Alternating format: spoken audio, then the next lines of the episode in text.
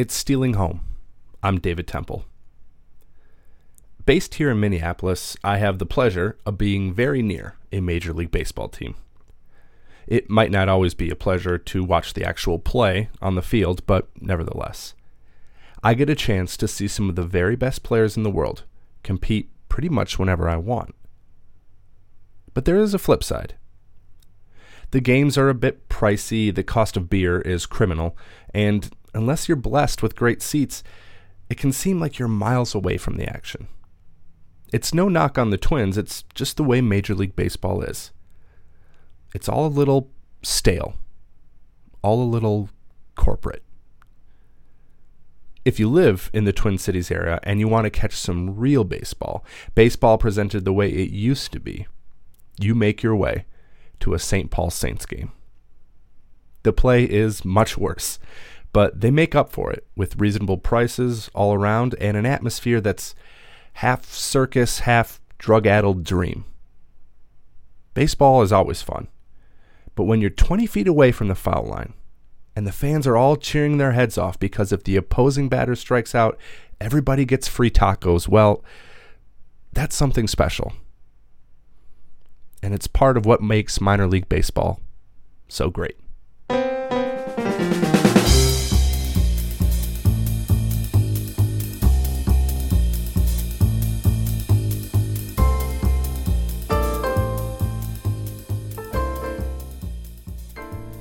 From the Pee Wee Reese Memorial Studios in Minneapolis, Minnesota, and the HardballTimes.com, this is Stealing Home. I'm David Temple. It's all about those other leagues today. From the minors to independent ball to college woodbat, we're covering it all. First, I'll talk to Ben Hill. He's been reporting on the minor leagues for a decade and has seen every crazy promotion and stunt you can think of.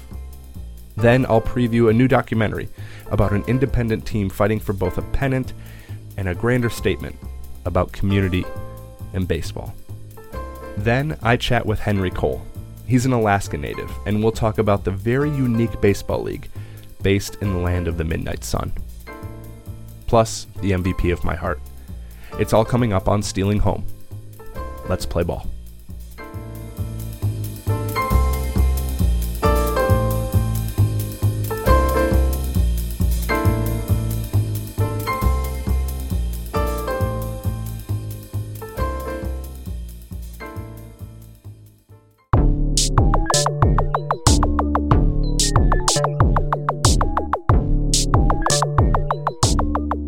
Minor League Baseball features a lot of things reasonable prices, family friendly atmosphere, and usually some locally sourced food. But the thing everyone associates with the minors now is all the crazy gimmicks and promotions that they use to draw in fans. Bobbleheads, theme games, strange jerseys, you name it. And if you want to know about any and all general nonsense and tomfoolery going on in the minors, as well as some very nice features and traveling stories to go along with them, then Ben Hill is your man. Ben has been covering all things minor leagues for almost a decade now on MLB and MILB.com, and I'm so excited to have him here on the show. Ben, thanks so much for joining me on Stealing Home. Hey, thanks. It's great to be here. Uh, so we're talking about about the site that you run, the blog that you run on MLBlogs.com called Ben's Biz, and what that deals with is basically everything that has to do with minor league baseball, whether it's promotions or uh, jerseys or or in-game activities, basically anything that happens on a minor league field, you're on top of it. How did you get in to covering stories like this? Um, well, I guess like a lot of stories of this nature, it's kind of convoluted. Um, I wasn't hired specifically to do the job I do now. But to make a long story short, I 2005 is when MILB.com started, and uh, I was able to get a just a night shift part-time job writing game recaps. And uh, I stuck around after that season ended, started working during the daytime, ended up writing a promo preview column highlighting the 10 most notable promotions going on in minor league baseball.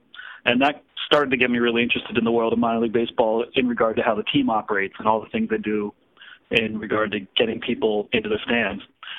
And uh, so the blog came as an offshoot of writing that column, and that kind of solidified a reputation as being the go-to guy as regards promotions and game operations. And after I did that for a few years, I was able to finagle a little bit of a travel budget so I could actually see these places that I'm writing about and, you know, kind of legitimize my so-called expertise.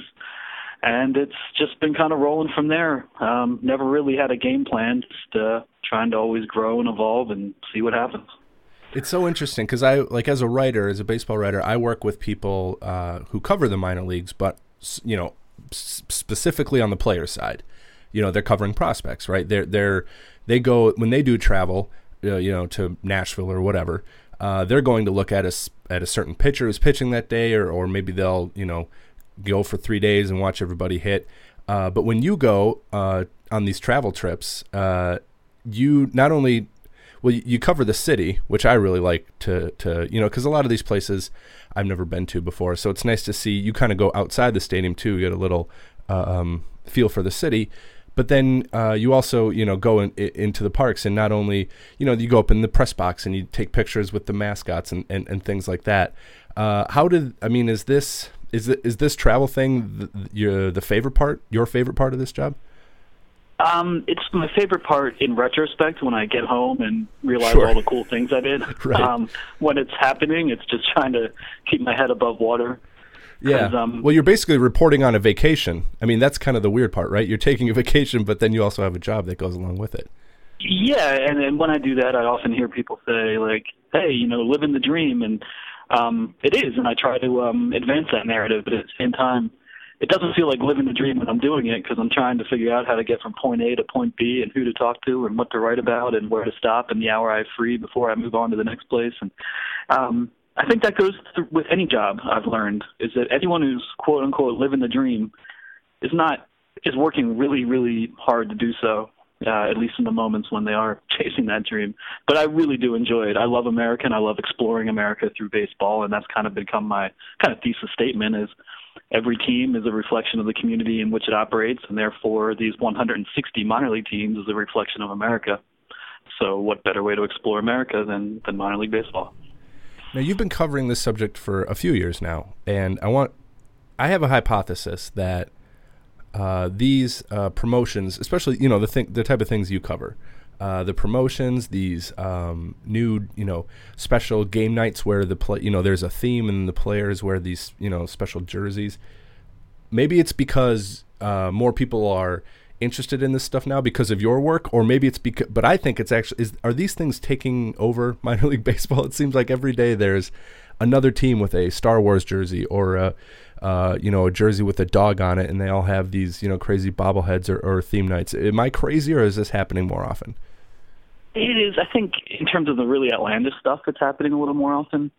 Um, but I think a lot of it is just that the internet makes it much easier to know about these things that are happening. Um, you think 10 years ago, if there's a crazy minor league promotion, you know, there was no MILB.com. There weren't the 160 affiliated team sites. Twitter wasn't around. Um, I wasn't doing my job, et cetera, et cetera. Um, so things kind of stayed more localized. Um, but now it's just easy to know what's going on with these 160 teams, and of course the teams are aware of the internet as well. And I think that has led to an increase in the more uh, nationally oriented pop culture promotions. It almost seems like a, a like a bit of a one-upsmanship. Oh, definitely. It, it, it's an it's an industry of one-upsmanship, whether it's a theme jersey or just the attendance numbers, or or a uh, you know the best hot dog, or um, the fastest the grounds crew can put the tarp on. You know, these people they don't communicate or they don't uh, compete with one another um, in terms of within their. They all have their own market, so they don't compete in that way. But there's one upmanship in that each team wants to be the best, and it's a it's a friendly thing, but there's a lot of uh, a lot of competition to see who think who can uh, do things best, and a lot of bragging rights. And you also go behind the scenes a little bit, which I really like. Um, you know, you, you read a lot of stories about minor league players and how, you know, maybe they, um, you know, they, they still love what they're doing, but, you know, there are some hardships that they have to kind of overcome uh, on the road or, or even at home, really, just, you know, in, in minor league baseball in general. But the people who work for these minor league teams, uh, the people that you cover, is a whole other story. Um, you know, you think that kind of like what you were talking about earlier, working in baseball would be a dream job, right? Uh, you, know, even for a minor league team you know, who could think of a better job than that? But these people, not only do I mean, are they under the gun, you know, to put to put butts in the seats and, and to bring money and go into the teams, but I mean, they work long hours and, and and late nights and a lot of you know physical activity. There's just not as many of them. Uh, you know, they, they really have a lot tougher than people think. Without a doubt, um, but kind of with the same argument as with the players, you're there because you love it, and that doesn't necessarily excuse poor conditions and low pay, but that desire to be at the ballpark really motivates these people to do what they do. But no doubt, there's a very high attrition rate from a wide-eyed super enthusiastic 22 year old intern to someone who's 35 or 40 and saying, you know, how much longer can I do this on this salary? And maybe I'm married, maybe I'm trying to raise a family. It's a tough industry to really uh, make your way in long term. People do do it and find a way. Um, but it is tough. Long hours, a 10 game homestand, 14 hour days every day. Um, not seeing your family, not seeing your friends, not having a normal semblance of a life, I think wears on people without a doubt. But at the same time, most of the people I talk to love their jobs because they work in a ballpark every day. And in the minors, you don't see that differentiation of labor that you do in the majors, where everything's compartmentalized. You could be, you know, doing media relations for a minor league club, but also pulling tarp and dressing up in the mascot suit and making a community appearance. So it really gives you a, a wide skill set and keeps you active and keeps you sharp. And um, I think there's a lot to envy and admire about it as well. It's Stealing Home. I'm David Temple. I'm talking to Ben Hill. Ben is a long entrenched reporter about all things minor league for both his Ben's Biz website at MLB.com as well as on MILB.com. I'm sure you get asked this actually quite a lot, but I'm going to ask anyway. Uh, what are some of your favorite things? And it doesn't have to be of all time. Maybe in the in the past few years. What are some of the favorite? I don't want to call them stunts, but we'll, we'll say promotions or or you know attention grabbers that that teams have put on uh, that have really you know made you laugh or made you smile? Yeah, I, I get variations of this question all the time, and inevitably fumble my way through it. I kind of need to make little cheat sheet for myself because with 160 teams and 70 home dates each, and now in my 10th season of doing this in some way or another, it does kind of turn into a into a blur uh, very quickly. Um, one thing I personally like, I'm not sure how successful it is in terms of really getting people into the seats, is um, the teams who still hire the stuntman or the kind of old vaudeville style acts. Like um, there's a guy Ted Batchelor who gets lit on fire and runs around the bases on fire and then slides into the bases while he's entirely on fire, and that's like a good prelude prelude to a, a fireworks show. Um, or the human cannonball who gets you know shot out of a cannon and over the fence you know, the post game stunt. I really respond to that. I kind of like that kind of daredevil freak show mentality. Um, a lot of teams are really good at just um, tapping into what's going on in pop culture or politics, and I'm not sure if that translates to anything at the gate, but it, it definitely gets them, you know, gets them attention when you can just something happens and bam, you know you can jump on it and, and respond. And inevitably again with the internet you'll be all over the internet if uh, you know a politician makes some sort of verbal gaffe and there's a a promotion highlighting it you know within 10 hours. So um there's a lot it, it makes it fun in that regard. Like something happens and you say uh-oh you know who's going to be the first one to, to to jump on this? But you're right about you know there's there's a certain showmanship that goes along with it right? Because if you know presidential elections coming up let's say um, you know, anybody can make a joke about that or, or base a promotion around that. But, um, you know, there, there's that old, you know, it, it, it kind of harkens back to not even just minor league teams, but major league teams not so long ago when, you know, they also had to struggle to put, to put people in the seats. And so, you know, there were all these kind of, you know, uh, well, that's, you know, kind of how mascots came to be as well. And then, you know, there's this, there's this showmanship, this kind of alternate performance that's going on at the baseball game, whether it's someone on fire or you know, um, you know, uh, there could be a band in the stands. You know, some at some point uh, uh, during the game, it really kind of it really kind of harkens back to the to the older time of baseball. Yeah, definitely, and the minors keeps that alive.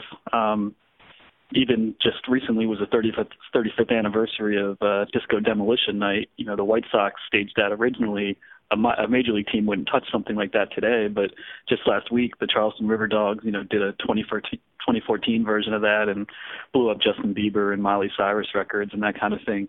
Uh, the major leagues, though, has gotten a lot more corporatized, uh, conservative, stayed And uh, up there, it's all about winning, and it should be. Um, but you don't see that uh, kind of goofy anything goes atmosphere that you would see in the majors. Um, you know, 30, 40 years ago. Now that's kind of seen as tacky or minor league, and it's the minor leagues that uh, say, "Yeah, we're the minors. We have to do this kind of thing." And uh, that also speaks to the fundamental disconnect in that if you work for a minor league team, you don't control the product on the field whatsoever. That's entirely run through the parent club. They pull all the strings regarding the players. So you can't promote a player. You can't work on putting together the best roster you can. You have no control over the product on the field. So if you work in minor league baseball, you work in in, in entertainment more than sports, and that also leads to that more anything goes approach, and that's why you see so many different things going on. Well, if anybody's looking uh, for that insight into that entertainment in the, in the in the minor league systems, uh, your site is is certainly the one to go to. Ben Hill, I want to thank you so much uh, for joining me on Stealing Home. Uh, thank you. It was a pleasure. Ben Hill is a writer at bensbiz.mlblogs.com, also at milb.com, and you can follow him on Twitter at B E N S B I Z.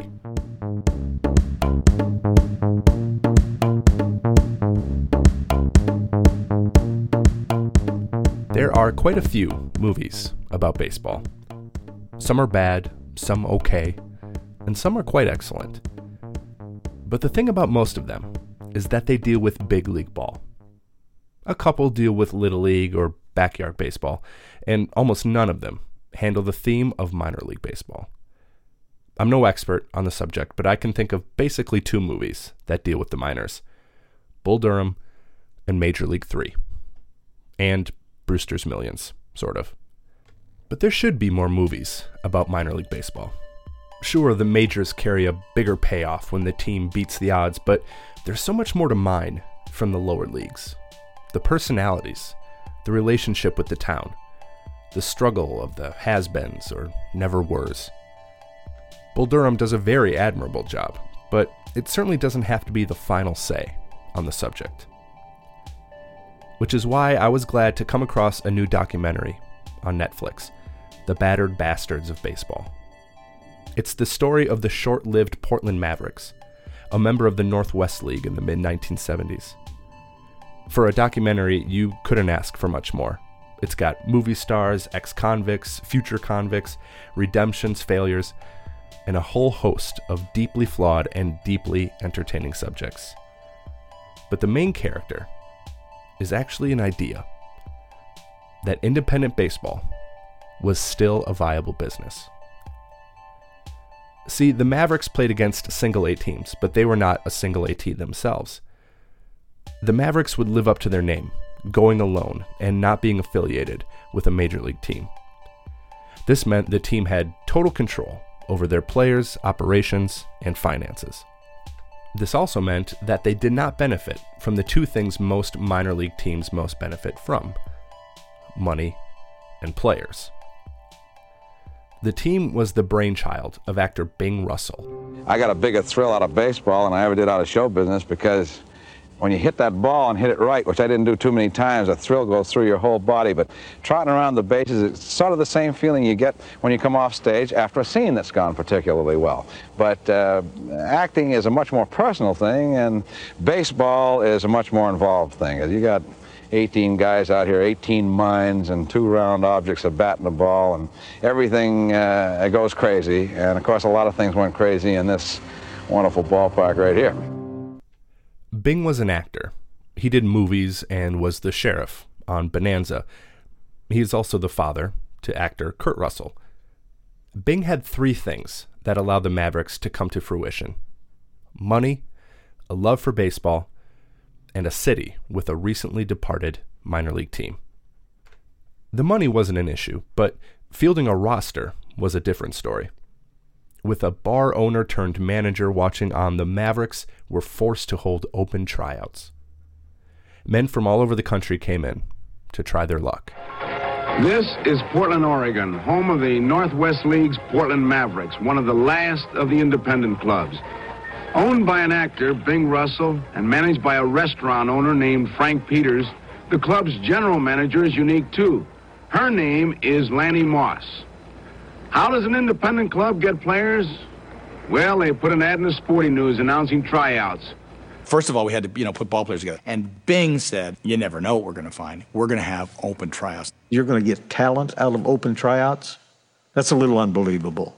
Everybody that had any talent was going to get drafted to the, by a major league team to play in its farm system somewhere, and hopefully elevate to the major leagues. It, it's considered laughable, and they went straight for the laughs, which is just what Bing wanted.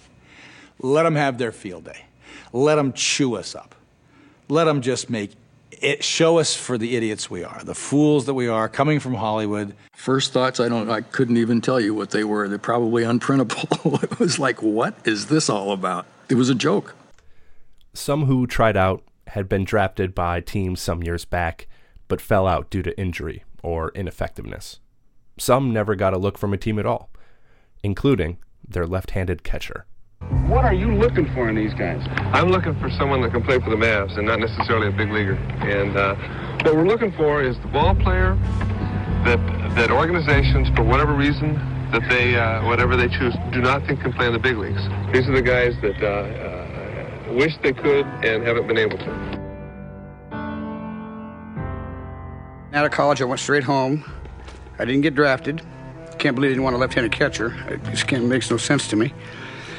And my dad said there's tryouts down in Portland for this Portland Mavericks. I go, what's that mean, Dad? He goes to go try out for the team.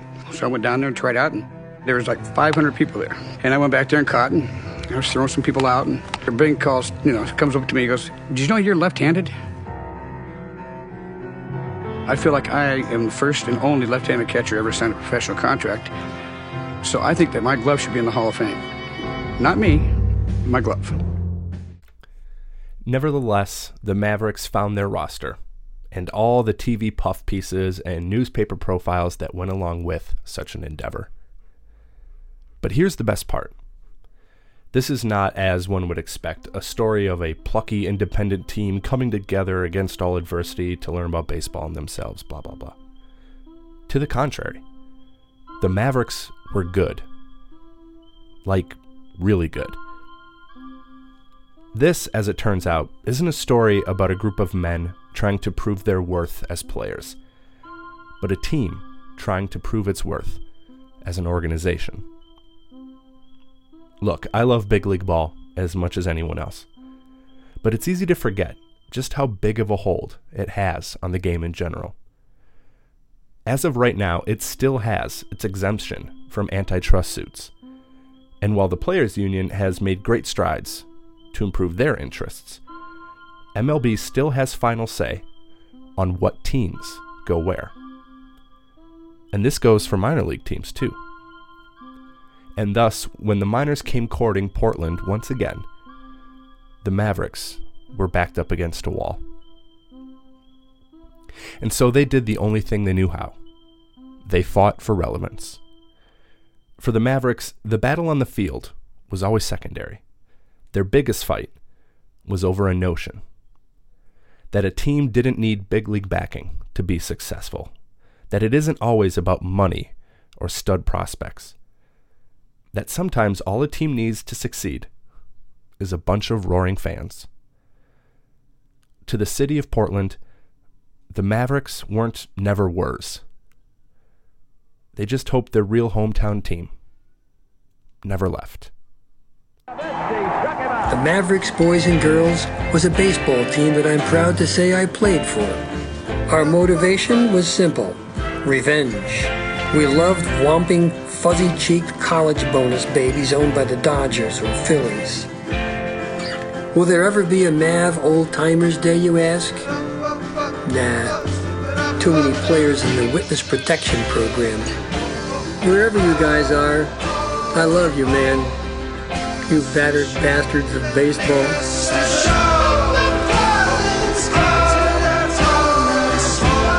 When you run into Mavericks now, that's probably one of the real highlights of their lives. Something that gave them another chance to actually do something that they had spent all their life trying to do, and they actually got to do it their way.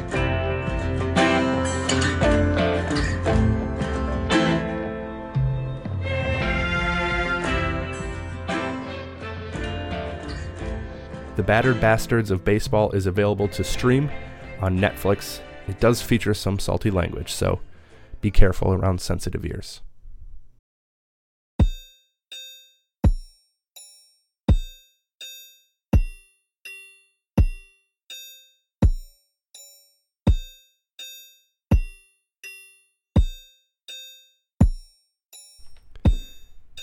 Everything I know about the state of Alaska basically comes from catching snippets of TV shows about gold miners or people who drive semi trucks over frozen lakes. Alaska has a lot of legends tied to it the expansive mountains, how one can travel dozens of miles before coming across their nearest neighbor, the wildlife, the cruel winters, the northern lights. Alaska has a lot of things associated with it. One of them would not, at least for me, be baseball.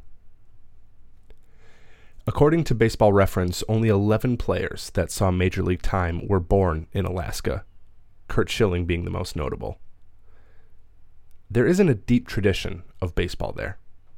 Heck, it wasn't even named a state until a year after the Dodgers moved to Los Angeles, and 56 years after the Yankees were founded. And yet, our 49th state isn't without its own baseball tradition, as short lived as it is.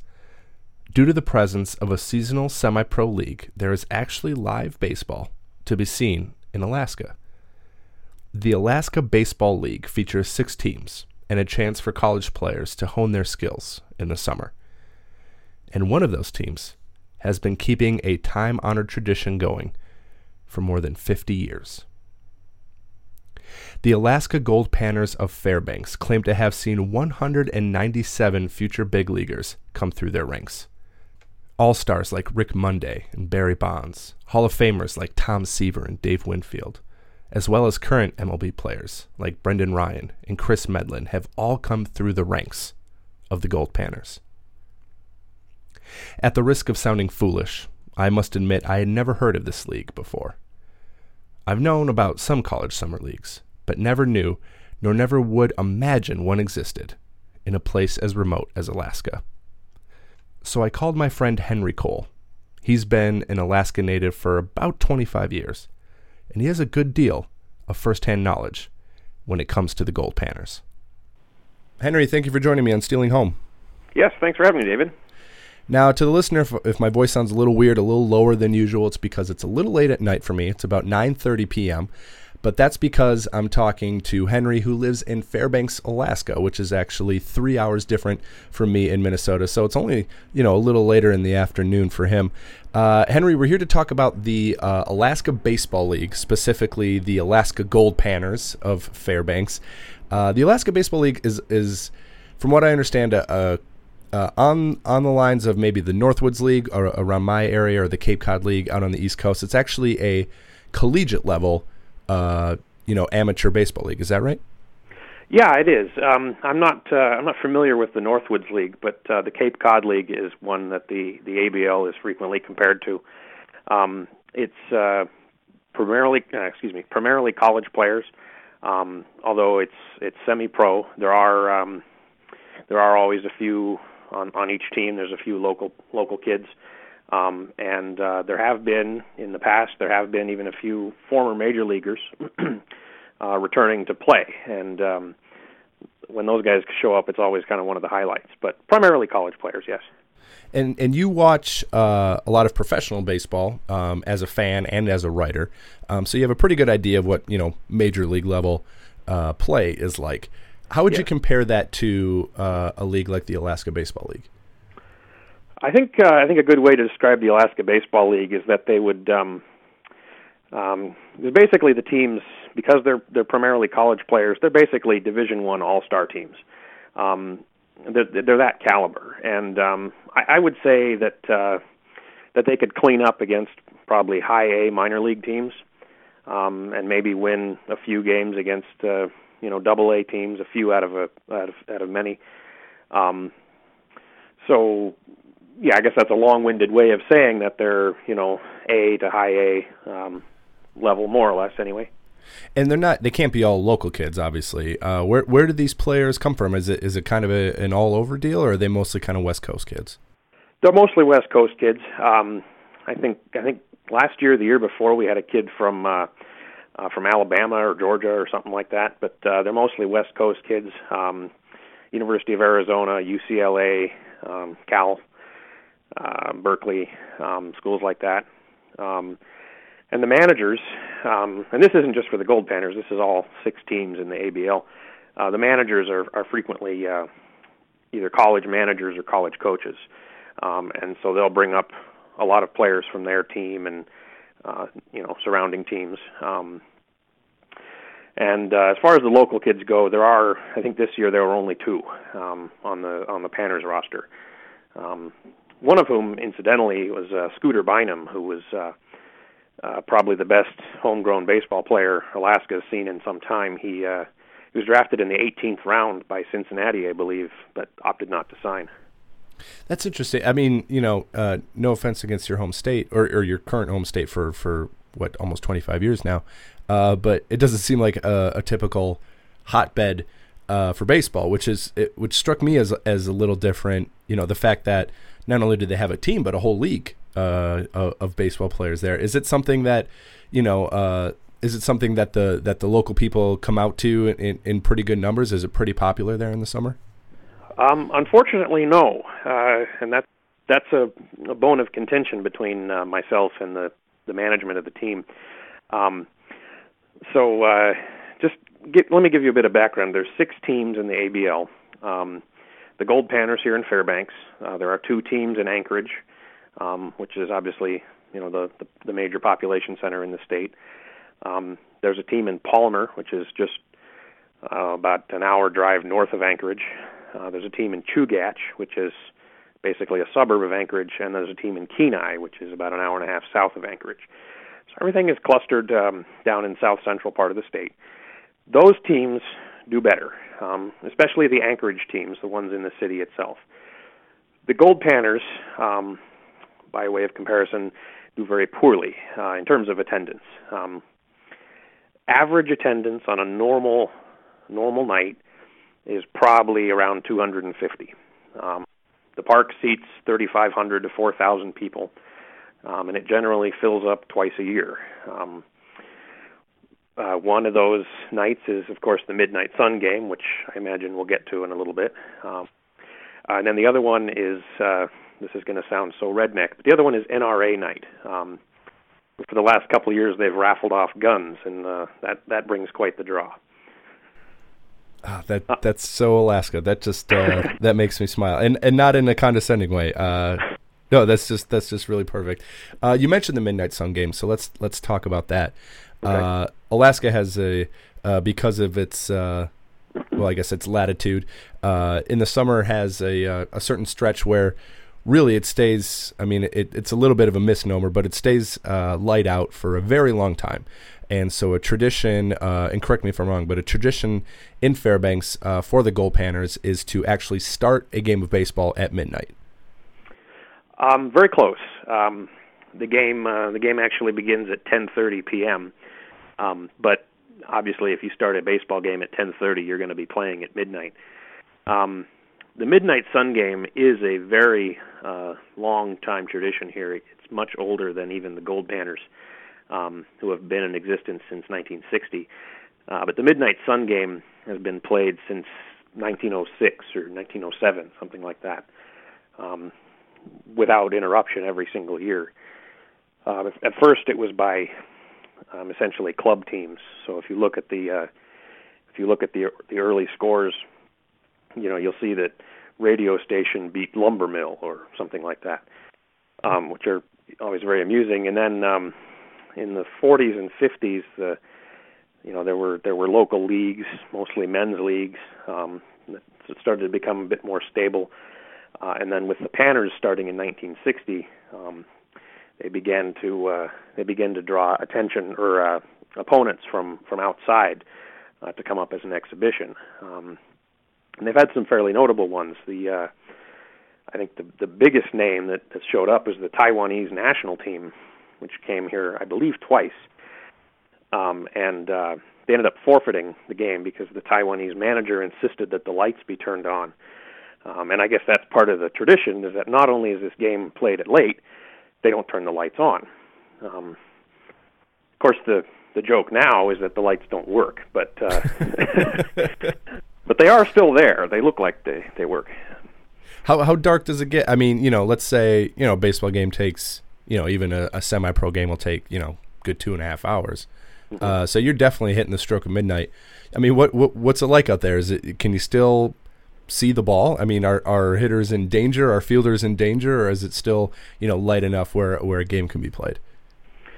Well, it really that really depends on the weather. Um, if it's a clear a clear day, which we actually haven't had much of this year, we've broken been breaking rainfall records left and right. But on a clear uh, clear night, um, you know, it it's not going to matter. Um, uh, in Fairbanks, even even at that that time of year, right around June 21st, the sun does go down. It sets at about uh, one, uh, 12:30 to 1 a.m., something like that and it comes up about 20 minutes later.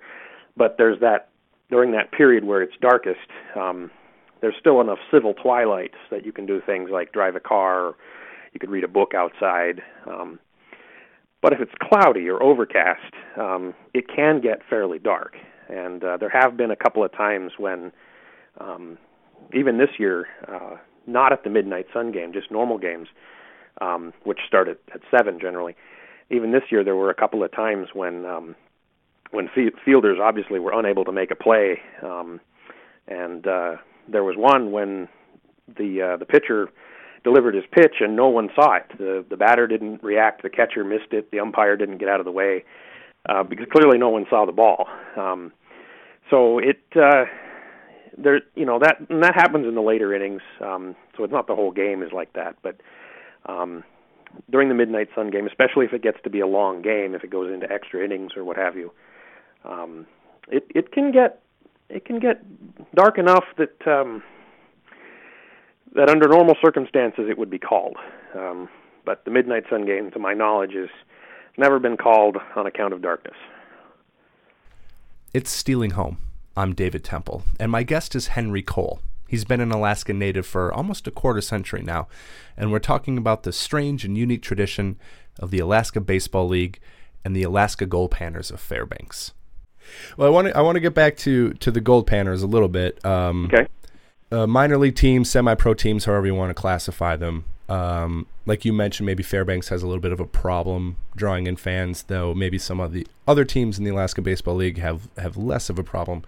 But there's still always the idea of you know, they don't get any help from Major League Baseball. Uh, they don't usually, um, especially you know, the smaller, more independent teams don't really get a whole lot of help from you know, uh, city, municipal, county, state kind of funding uh, for for infrastructure, stadiums, things like that. Uh, so a lot of the money has to come from from ticket sales.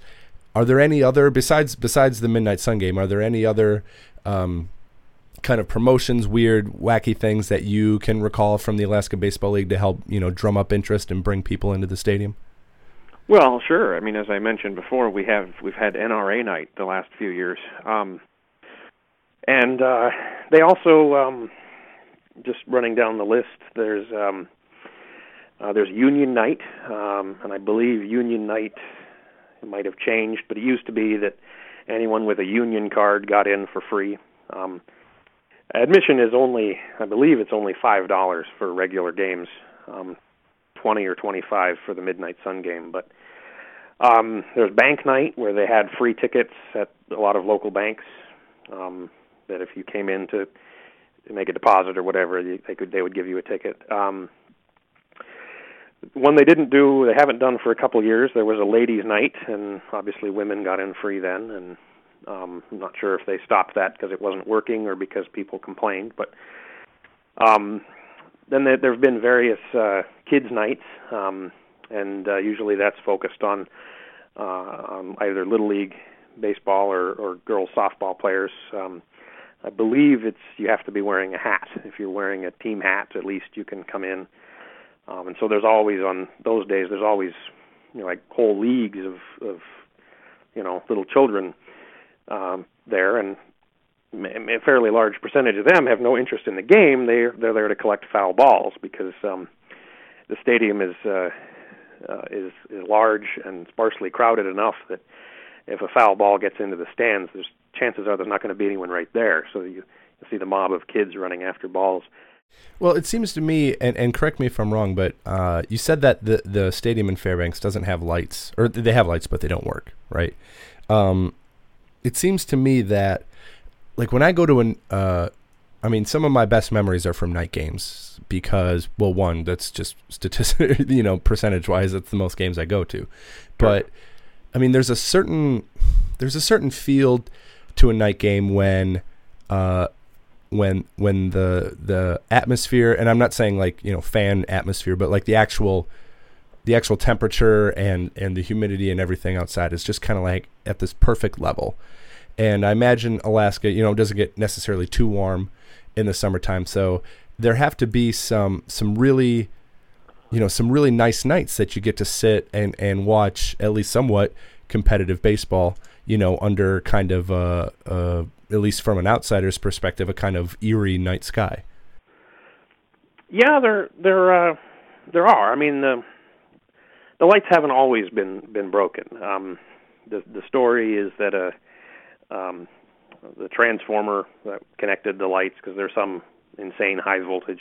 The story that connected them to the mains exploded um, one night during a game. In fact, um, there was a lightning strike presumably somewhere on the line, and and um, both the team and the electric company and the uh, the borough, the local municipal government, who own the land under the stadium, all three have kind of disclaimed responsibility for this, and um, no one's ponied up the money to to repair it. So, uh, for about a decade now, that's been the case. Um, and so, and so, I mean, I'm, I'm sorry to interrupt, but uh, so basically, I mean, you know, uh, discarding the the midnight sun game. When do, when do games start? I mean, is it still light enough outside for these kind of you know normal, regular, um, you know, scheduled games? Well, the season is fairly short, um, but the uh, uh, I believe this year it started the second week of June, um, and they actually start outside um, before the uh, before the end of the College World Series. So um, couple weeks before that. So uh, I may be getting my dates messed up, but um, and so the team will sort of grow as it's as their players are or as the the players normal teams are eliminated and and come back home so to speak um and then by about the by about the second week of June after having played several games um against other semi-pro and amateur teams they'll they'll come come home and start the ABL season um and they're done by uh, boy, when did they finish this year? They're done by middle of July, um, the oh, end wow. of July. So it is very Um, short then. It's very short, um, and the reason they're done that early is because uh, the team is a is a perennial contender in the National Baseball Congress, um, which is actually ongoing right now, and so they have to uh, they have to get to Wichita for that by I believe it started a, a week or week couple of weeks ago. Um, so uh, that that kind of puts a you know the the little or the not little league World Series, the College World Series, and the NBC World Series. Those kind of are the bookmarks of the season. Um, there probably are ways that they could work around it and host more games, but um, uh, understandably that would be that would be difficult. But within that time frame, um, for a seven seven p.m. start time, it would have to be some really unseasonable weather for you to need lights. Um, and of course, if you have that kind of weather, your lights are probably not going to be something you're you're worrying about. Um, so the the atmosphere, um, the vast majority of games, the the the climate or whatever as you were alluding to, is pretty much the same as a day game anywhere else. Um, when it starts, it's bright enough, it's warm enough. Of course, the sun is low in the sky because it's in the evening, but um, it's it's bright enough and warm enough certainly that it it you know it's not hot, but you know our our average summer temperatures or highs are probably in the upper 70s. Um, So this seems like prime baseball watching weather to me. oh, it's perfect. Oh, it's perfect. That sounds Um, great. But I, I have to agree with you, though, David. There is a certain, just, I don't know, eerie awesomeness to. That's a weird way of putting it. uh, uh, I think it's a great way to put it, if you ask me. an eerie awesomeness. I'll roll with it to uh, to to night baseball, but um, under the lights and everything. But um, it's I, I, it's like I might have uh, I might have remarked on this to you in in uh, in Houston last week um, when we were there for for SABR.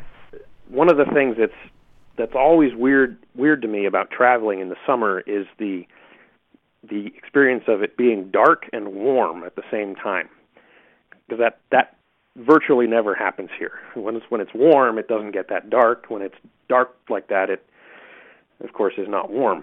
Um, so I have been to some games like that, minor league games outside, and they you're right, they're great, but that's that's just something you won't get here. Well, it sounds just uh, terribly interesting, and I think, nay, I know that I have officially written down, or I will officially write down the Midnight Sun game as a, uh, I hate this term, but a bucket list thing for me. Something I'm definitely going to come out there uh, and see. And Henry, I want to thank you so much for for coming on and and and talking to me. It's been great uh, discussing this this this whole uh, separate world uh, that you have going on as far as Alaska baseball goes. Yeah, absolutely, David. It's uh, my pleasure. Henry Cole is a writer for thegoodphight.com. He's a Phillies fan and he lives in Alaska. You can find that at thegoodphight.com, fight with a PH, of course. And you can follow him on Twitter at P H R O Z E N underscore. Henry, thanks again. Thank you, David.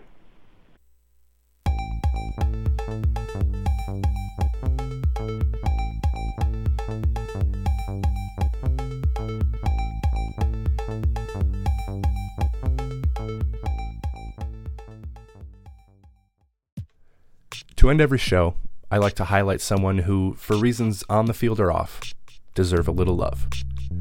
It's the MVP of my heart. Baseball on the radio can be a tough sell. It's a slow game, with a lot of downtime, attempting to be presented in a non visual medium. Because of the nature of the game, and because there aren't a whole lot of ways to narrate men just kind of standing around, radio producers and hosts find other ways to fill time. There are ads, sure. There are certainly plenty of banter and remember when stories about the good old days. These, for the most part, are mostly fine and mostly necessary. But there are two things that really bug me. The first is the giveaways. I get that radio stations don't have truckloads of cash to throw around these days, but if Betty's name gets drawn on the day the Brewers happen to score four runs or more in an inning, isn't she entitled to a little more than a case of sausages? It seems like faux charity.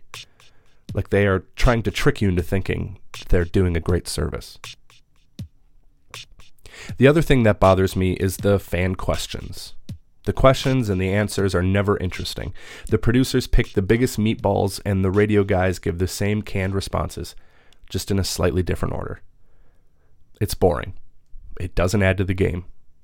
It's unnecessary.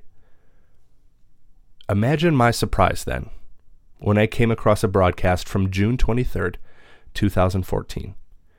It features Reds broadcaster Marty Brennaman. All right, folks, it is Ask Marty time. Yeah, yeah. This is where we ask the Hall of Famer to give his thoughts on any and every subject, baseball or non baseball, always presented by CBTS. Tonight's question comes from the Twitter handle Layman John Seven. Layman John 7. Bring it, Layman Diggin. John wants to know, Marty, Yeah, Layman John 7. what is your biggest fear in life? Okay. You know what? Maybe I should listen to more Reds broadcasts because this is a question. I give credit to both the producer for picking it and Marty for answering. Surely Brennaman could have come up with some drivel about the Reds never winning another championship or that baseball was going to be ruined by replays and stat heads and game lengths. But he doesn't. He answers very earnestly, almost disturbingly so. What is your biggest fear in life? You know what? That's a serious question. That's one that uh, I would not make light of because I think when you reach a certain age in life, maybe there are things that uh, concern you a bit more than maybe they did when you were younger. One of the big fears I have is dying in a hotel room by myself. I'm going to stop here for a second. A prominent local celebrity was just publicly asked a question by an anonymous Twitter user about his greatest fear. And said local celebrity answered Dying in a hotel room by myself. That's Really? about as honest as I can be. And I and the reason I say that is the pitch is strike one on a check swing that didn't check in time by Ruggiano. Two guys in our profession, Don Drysdale in Montreal and uh, Richie Ashburn in New York City. And I don't think that's the way I want to go. This is so incredibly jarring because it breaks from how our society teaches us to answer questions when we are asked about ourselves. How are you? Fine. How's your family? Good. How was work today? Okay. What do you want to eat? And also, what subject makes you most vulnerable as a human? Nobody asks that. And certainly nobody answers. And for being honest, for not making the easy joke, for bearing just a little bit of his soul, while also taking a moment to tell us about a check swing by Justin Ruggiano, Marty Brennaman is the MVP of my heart.